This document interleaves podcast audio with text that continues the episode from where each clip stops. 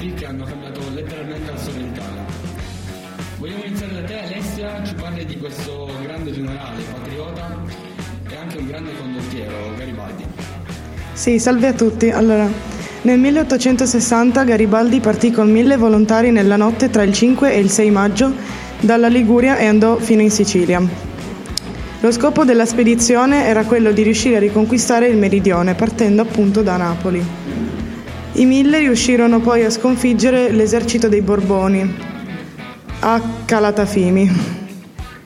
Poi il 26 ottobre a Teano, un paesino vicino a Caserta, incontra Vittorio Emanuele II per consegnargli i territori riconquistati.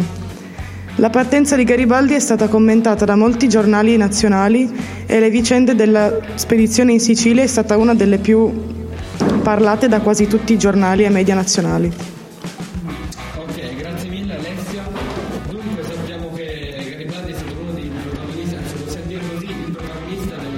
Della spedizione di Mille.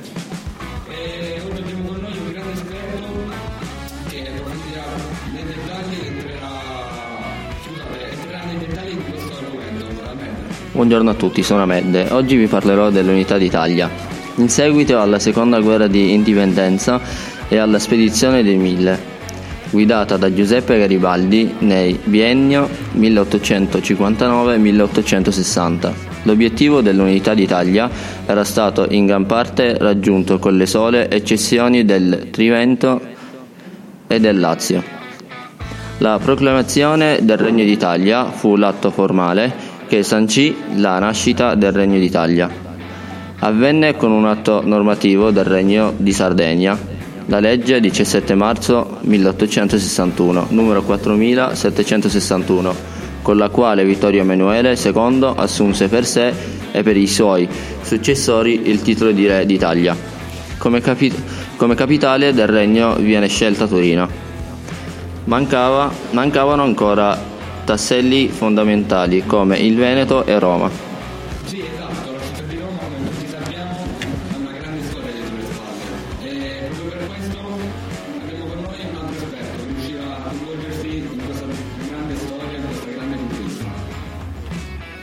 Buongiorno a tutti, sono Davide.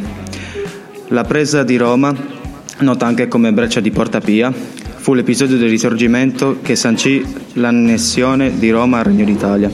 Avvenuto il 20 settembre 1870, decretò la fine dello Stato Pontificio, quale entità storico-politica e un monu- momento di profonda rivoluzione nella gestione del potere temporale da parte dei papi.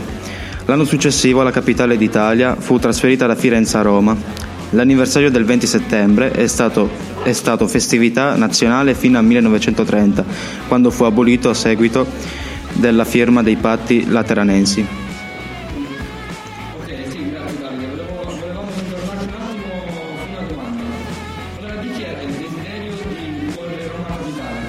Il desiderio fu di Cavour, che nel suo discorso ehm, Parla- fece un suo discorso al Parlamento italiano il 27 marzo 1861. Ok, perfetto. Io direi che siamo arrivati alla fine. Volevo ringraziare